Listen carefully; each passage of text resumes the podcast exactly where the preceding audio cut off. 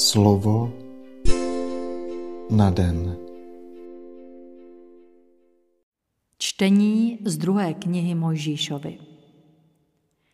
Mojžíš a Áron učinili před faraonem divy, ale hospodin zatvrdil faraonovo srdce, takže syny Izraele ze své země nepropustil. Hospodin řekl Mojžíšovi a Áronovi v egyptské zemi. Tento měsíc bude pro vás začátkem měsíců. Bude to pro vás první měsíc v roce. Řekněte celému společenství Izraele. Desátého dne tohoto měsíce, ať si každý opatří beránka pro rodinu, beránka pro dům. Jestliže však je rodina tak malá, že beránka sníst nestačí, ať si vezme ze sousedství, které je tomu domu nejbližší, tolik osob do počtu, kolik stačí beránka sníst. Beránek, ať je bezvadný, ve stáří jednoho roku. Sameček. Můžete ho vzít z jehňat nebo kůzlat. Uchováte ho až do 14. dne tohoto měsíce, kdy ho k večeru zabije celé schromážděné společenství Izraele. Pak ať vezmou trochu jeho krve a pomažou jí obě veřeje i příčný trám nad nimi v domech, kde ho budou jíst. Ať jedí maso tu noc, ať ho jedí pečené na ohni s nekvašenými chleby a hořkými bylinami.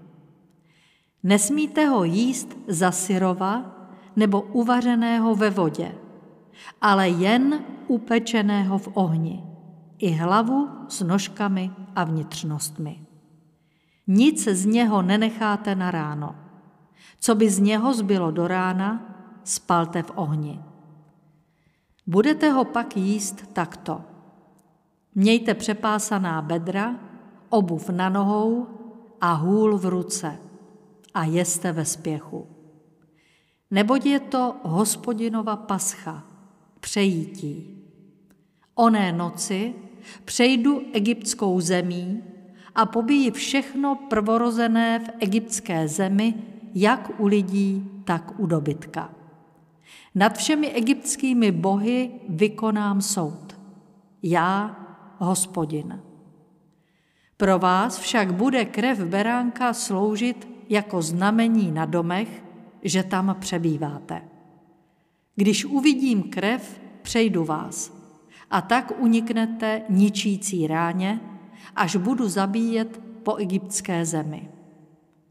Tento den si uchováte jako památný a budete ho slavit jako hospodinův svátek.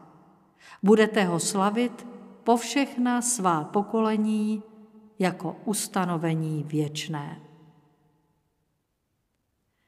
Slyšeli jsme slovo Boží. Slova svatého Evangelia podle Matouše. V ten čas šel Ježíš v sobotu obilím. Jeho učedníci měli hlad a proto začali trhat klasy a jíst. Farizeové to uviděli a řekli mu, hle, tvoji učedníci dělají, co se v sobotu dělat nesmí. On však jim odpověděl. Nečetli jste, co udělal David, když měl hlad on i jeho družina? Jak vešel do božího domu a jedl posvátné chleby, které nesměl jíst ani on, ani jeho družina, ale jen kněží? Nebo nečetli jste v zákoně, že v sobotu kněží v chrámě porušují sobotu a přece jsou bez viny?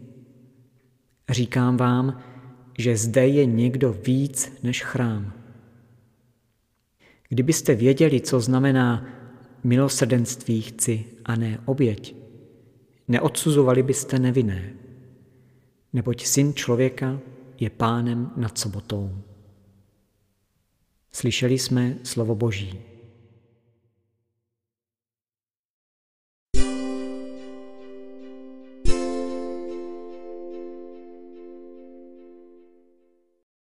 Pane, příteli člověka, náš spasiteli a vykupiteli. Děkujeme ti za tvou nauku, za nový zákon, kterým si nás obdaroval ve svém příkladu. Ty obhajuješ práva člověka na svobodu a pravou důstojnost Božího Syna a dcery. Děkujeme ti za to, že jsi na nás vylil Božího ducha, ducha pravdy a svobody, lásky a věrnosti. On nás vede k tomu, abychom volali Aba Otče. Děkujeme ti za osvobození, za vykoupení. Ty jsi nám strhl okovy, které nás spoutávaly. Odstranil si naši slepotu, vůli níž jsme žili v temnotách.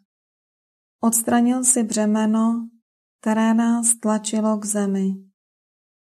Děkujeme ti, pane Ježíši, protože jsi našeho ducha osvobodil a naplnil nezdolnou důvěrou dobrotivého Otce.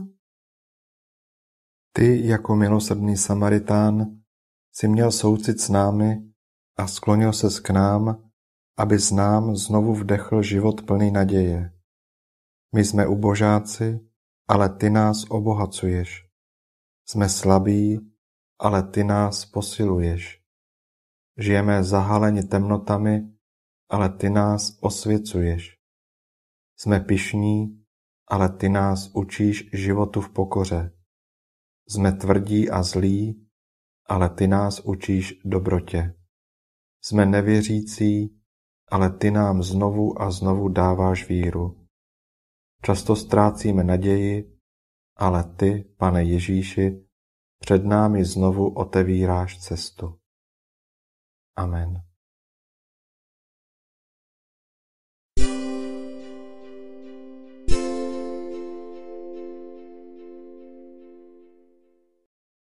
Dnes si často opakuj a žij toto Boží slovo.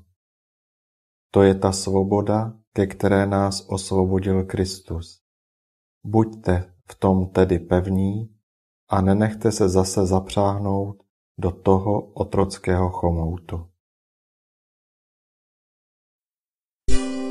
Slovo na den.